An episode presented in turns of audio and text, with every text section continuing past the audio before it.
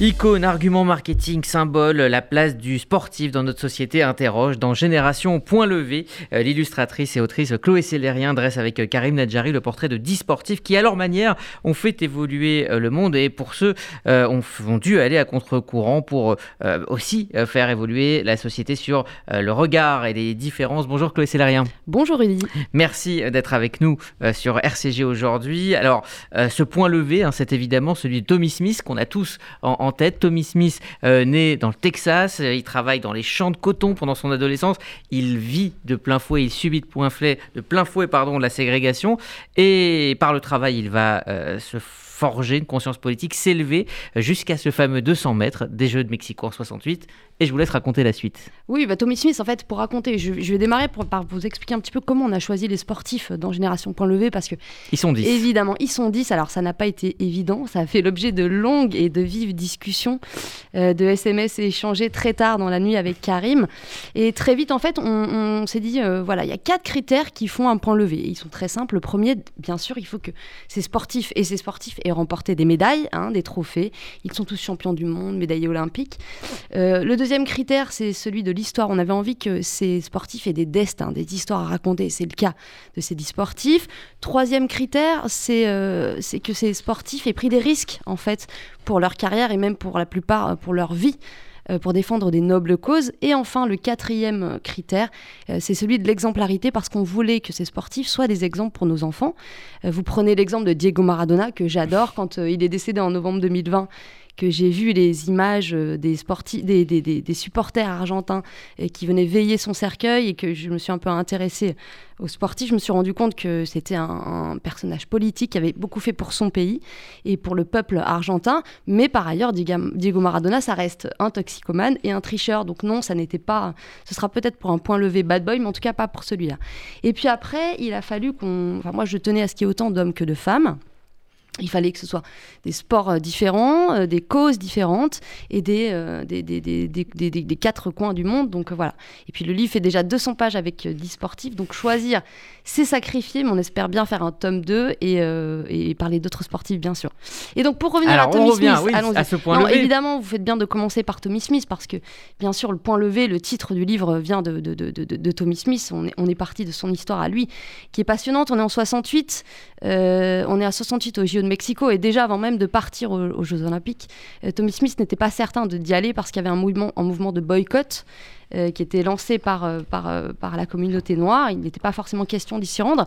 Et Tommy Smith a compris que s'il devait aller aux Jeux Olympiques de Mexico, il fallait absolument qu'il remporte une médaille. Il faut rappeler le contexte aussi de l'époque. Hein. Exactement. Oui, le, contexte aux États-Unis, vous oui, voulez dire aux États-Unis. Oui. bien sûr. Bah, on, est sorti officiellement et dans la loi de la ségrégation raciale, sauf que dans l'Amérique du Sud notamment, la ségrégation existe encore. C'est très compliqué de, de, de, faire des études quand on est un étudiant noir aux États-Unis. D'ailleurs, Tommy Smith à son université de San José à l'époque et euh, parmi les seuls euh, étudiants noirs et qui plus est, il étudie la sociologie en plus du sport et je crois qu'il est le seul à l'époque à faire des études de, sociologie et non pas que de sport. Donc c'est dans ce contexte-là qu'il arrive aux Jeux Olympiques. Il sait que s'il veut avoir un porte-voix et pouvoir euh, parler de, défendre ses idées, il doit remporter la médaille. Donc il s'aligne sur la, ligne de départ et fait cette merveilleuse course qu'on connaît. Euh, il remporte la course et là, euh, je vous spoil un peu le livre, mais c'est pas grave. Bah, ce fameux podium, ce fameux podium Avant de monter sur le podium, il est dans les vestiaires avec John Carlos, qui est, je crois, qui finit troisième de la course. Euh, le deuxième est un Australien dont je parle dans le livre aussi, qui a un destin assez incroyable. Et, un héros oublié. Exactement, un héros très tardivement, mais réhabilité. Et Tommy Smith décide de, pendant l'hymne américain de lever le poing, euh, de quitter ses chaussures, de baisser la tête, tout simplement. Et, Vous euh, expliquez tous les symboles autour de, de, ce geste et de cette mise en scène. Bah, pour expliquer que ça a été mûrement réfléchi, que ça que c'est très important.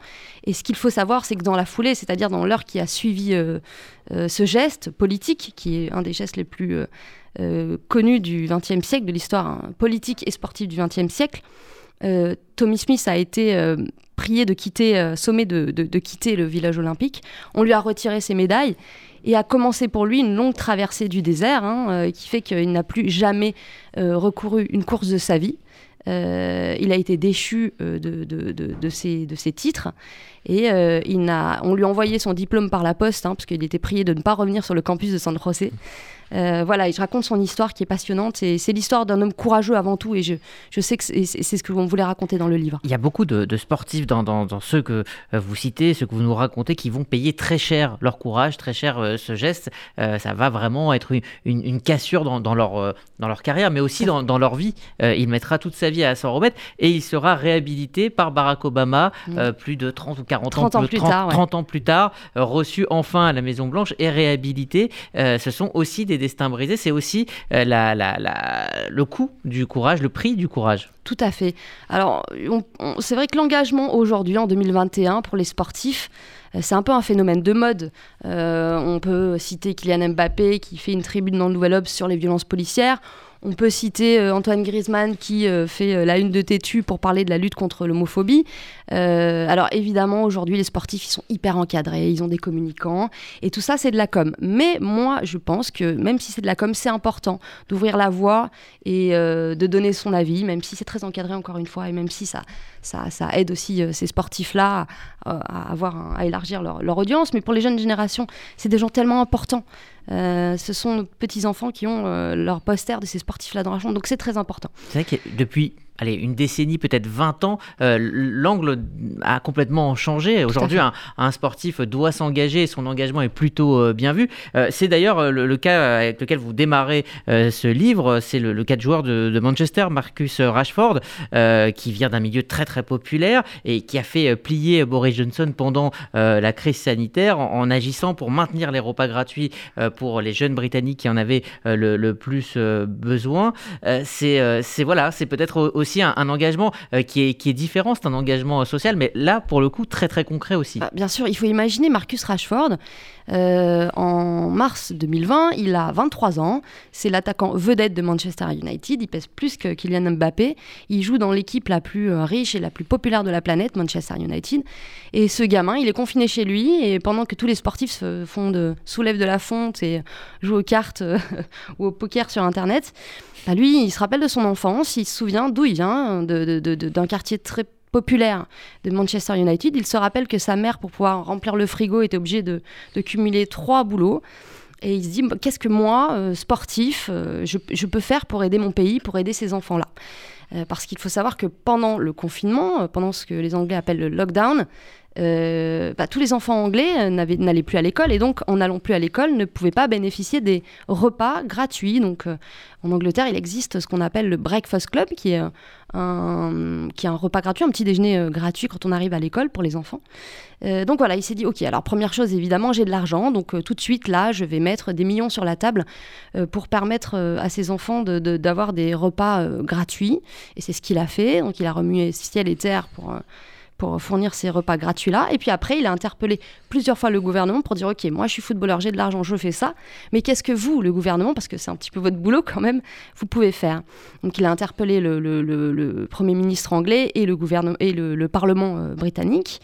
Euh, qui a mis du temps euh, à bouger, mais il a fini par avoir un coup de fil de Boris Johnson en personne et qui lui a dit oui, finalement, on, va se bouger les fesses et on va, on va mettre la main à la pâte. Et le, gouvernement anglais s'engage à livrer euh, les repas gratuits aux enfants jusqu'à l'été. Et puis après, Marcus Rashford a dit oui, mais c'est bien, mais qu'est-ce qu'on fait cet été? Puis qu'est-ce qu'on fait à la rentrée? Puis qu'est-ce qu'on fait, etc. Et donc, chaque fois, il a fait craquer le gouvernement anglais.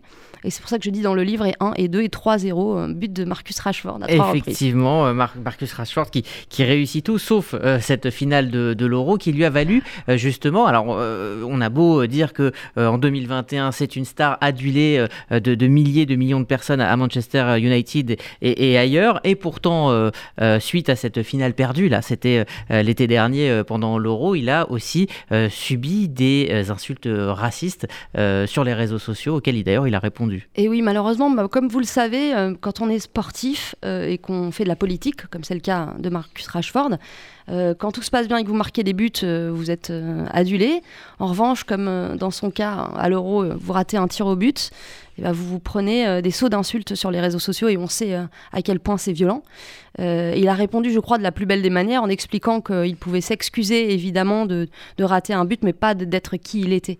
Et il se trouve en plus que, enfin, je, crois me souvenir que lors de ce match, les trois joueurs alignés pour les tirs au but qui ont raté leur tirs au but étaient tous les trois noirs et tous les trois se sont pris des, sauts d'insultes sur les réseaux sociaux, effectivement. Alors effectivement, le racisme anti-noir revient énormément dans, ce livre. On parle beaucoup de ségrégation aux États-Unis, euh, à l'image justement de celle qu'a subi Arthur Ashe, le tennisman euh, très élégant, tennisman américain. Mais vous rappelez à juste titre qu'au début de sa carrière à Richmond en Virginie, eh bien, euh, il progressait, il progressait, sauf qu'à un moment, il ne pouvait plus affronter de joueurs noirs puisque il, ne pouvait pas affronter un joueur blanc, il était obligé d'affronter un joueur noir, joueurs noirs. Tout simplement parce que dans sa ville, les, les adolescents blancs n'avaient pas le droit de jouer avec les adolescents noirs. Donc il a dû euh, changer, de ville. Euh, changer de ville pour pouvoir affronter des athlètes de son niveau. Exactement. Alors j'aime beaucoup cet exemple de la carrière d'Arthur Ashe parce que c'est quelqu'un qui fait changer les mentalités sans aller dans la radicalité. Alors l'exemple de Tommy Smith, c'est un exemple très engagé, très radical. Lui, il a toujours voulu représenter fièrement les États-Unis euh, en Coupe Davis, son drapeau. Il a jamais voulu être récupéré par une cause. C'est ce que vous dites en conclusion de, du chapitre qui lui est euh, consacré. Est-ce que c'est aussi une forme de militantisme, c'est-à-dire simplement être, être soi-même? Bien sûr. Est-ce que cela peut suffire en fait Mais ça peut suffire dans la mesure où, Arthur H, effectivement, comme vous l'avez dit, n'a pas voulu être récupéré par la cause des Black Power. De, On lui a reproché d'ailleurs. Black Panther, bien sûr, hein, c'est ce que je raconte dans le livre. Après, c'était un homme extrêmement élégant et extrêmement courageux. Et je crois que si on doit retenir une chose de la carrière d'Arthur H, euh, c'est lorsqu'en 73, il me semble, il est allé jouer euh, sur le tournoi de Johannesburg, donc en Afrique du Sud. Rappelons le contexte là aussi, donc c'est la ségrégation raciale, les violences policières. Euh, il, a, il, a, il s'est vu refuser trois fois son visa. Et quand enfin il a obtenu un visa euh, pour aller jouer hein, en Afrique du Sud, on lui a, on lui a signifié qu'il serait reçu avec les honneurs d'un blanc. Donc déjà, vous partez dans ce contexte-là, faut imaginer.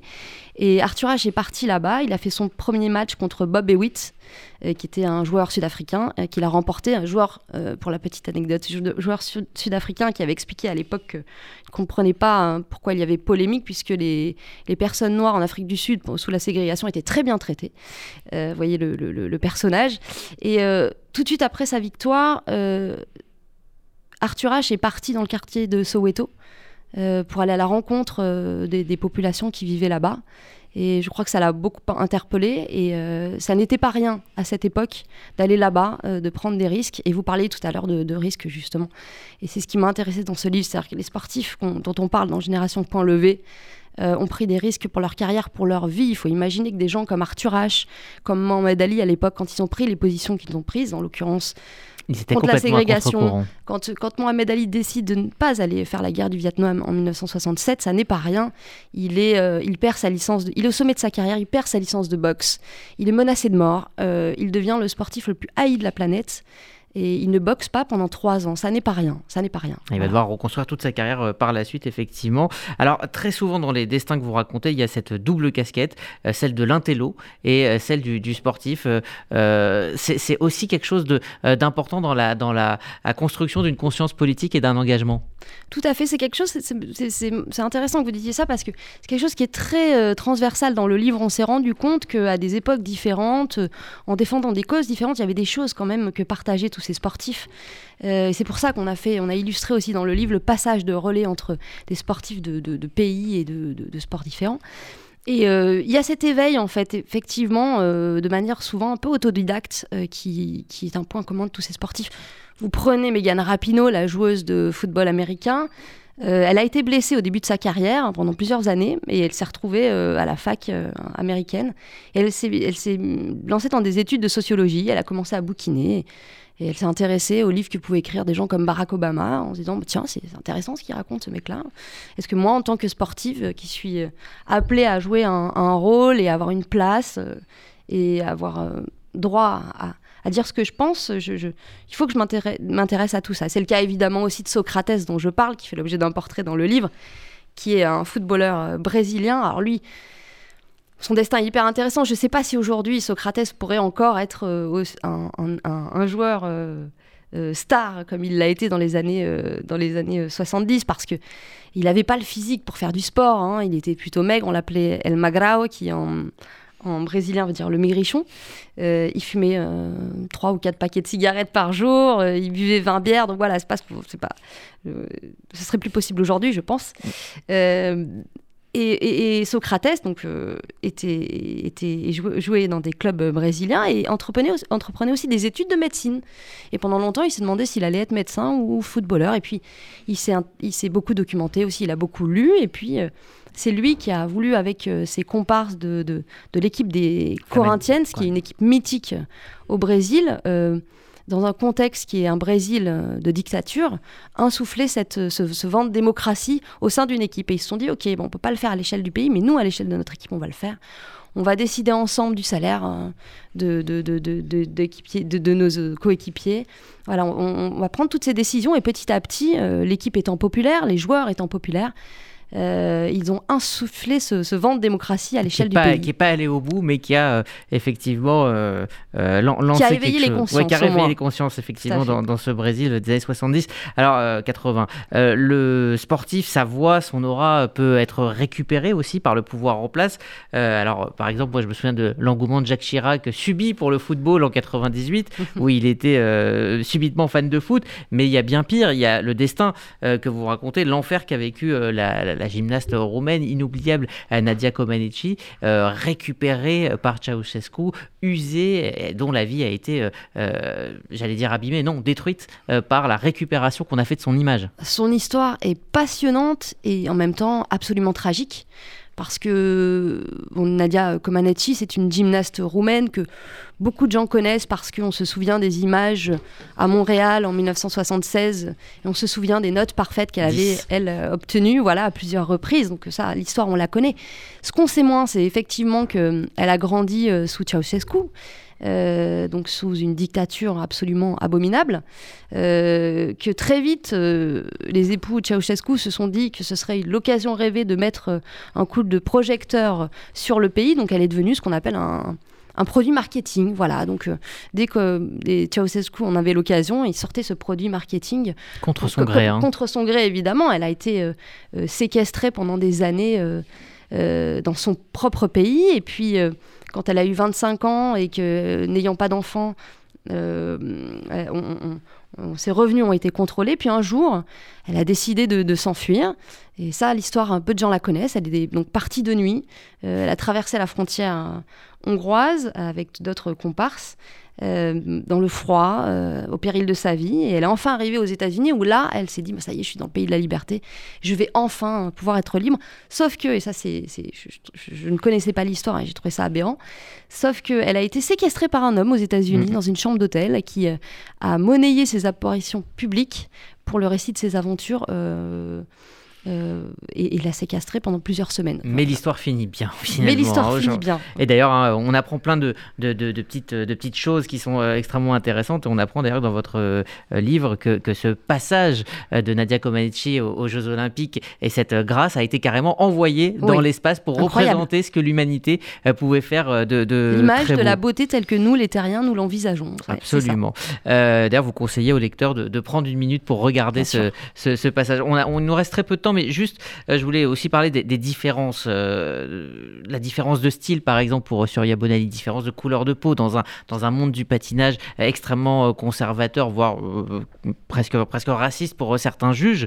ce backflip, ce, backflip qu'elle voulait faire et que, qui, dérangeait finalement. Mais on va s'arrêter juste pour terminer sur la coureuse sud-africaine Caster Semenya soupçonnée donc d'être un homme qui elle aussi a vécu un, un, enfer.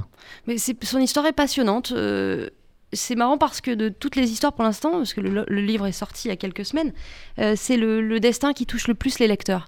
Euh, il faut imaginer que cette femme, qui est née femme, est une coureuse de 800 mètres et lorsqu'elle elle, elle s'aligne en finale de, de, du 800 mètres à Berlin en 1900, au championnat du monde de Berlin en, 1900, en 2009, pardon, euh, juste avant sa course, il y a un juge qui vient la voir et qui lui dit écoutez, excusez-moi, juste, vous allez courir, mais après la course, venez nous voir, on va vous faire un test de féminité. sur ce, elle s'aligne et elle fait sa course et elle euh, remporte le titre de champion du monde. Et en fait, on l'a suspectée d'être un homme tout simplement parce que, euh, en tant que femme noire, elle avait des, des, hanches un peu trop larges, euh, des épaules un peu trop larges. Vous expliquez les critères du, des tests de féminité, ce qu'ont ce dû subir les femmes au fur et à mesure des. Mais bonne question, qu'est-ce qu'un test de féminité? Bah Parce que du coup, on, ça évolue avec. Je me, suis, dit, qu'est-ce qu'un test de féminité? Je connaissais le test PCR, mais je connaissais pas encore le test de féminité. Et je me suis rendu compte qu'en 1960 1966, euh, les, instances du sport euh, international ont décidé de lancer ce qu'on appelle un test de féminité auprès des athlètes féminines qui toutes, pour s'aligner sur une course, donc je dis bien toutes, devaient aller voir un gynécologue pour vérifier qu'elles étaient bien des femmes. Ça paraît aberrant, mais c'était en 1966, il n'y a pas si longtemps. Alors, au-delà de, la cruauté d'imaginer euh, ce qu'on peut ressentir quand on est une athlète femme et qu'on doit faire ça, ça nous pose plein de questions parce que Évidemment, cette athlète-là, donc, euh, il s'est révélé qu'elle avait un taux de testostérone un peu plus élevé que les autres athlètes, donc euh, que ça lui donnait un avantage. Très bien, pourquoi pas Mais d'abord, la génétique, ça n'est pas que la testostérone. La génétique, c'est aussi euh, la taille. Quand on est basketteur et qu'on mesure 2m12 et pas 2m01. des pieds de Michael Phelps je qui parle sont, exactement, je parle des pieds qui sont des palmes, donc ça lui donne un avantage. Et puis, on est de toute façon pas égaux sur la ligne de départ et l'inégalité, ça n'est pas que la génétique, c'est aussi être né dans un pays euh, qui a des instances sportives, des, des, installations, installations sportives, exactement. C'est être sportif, être encadré par un staff, ce qui n'est pas le cas de Caster Semenya qui a grandi dans la province la plus pauvre d'Afrique du Sud. Donc voilà, je vous invite à, découvrir tous ces, tous ces destins qui sont passionnants.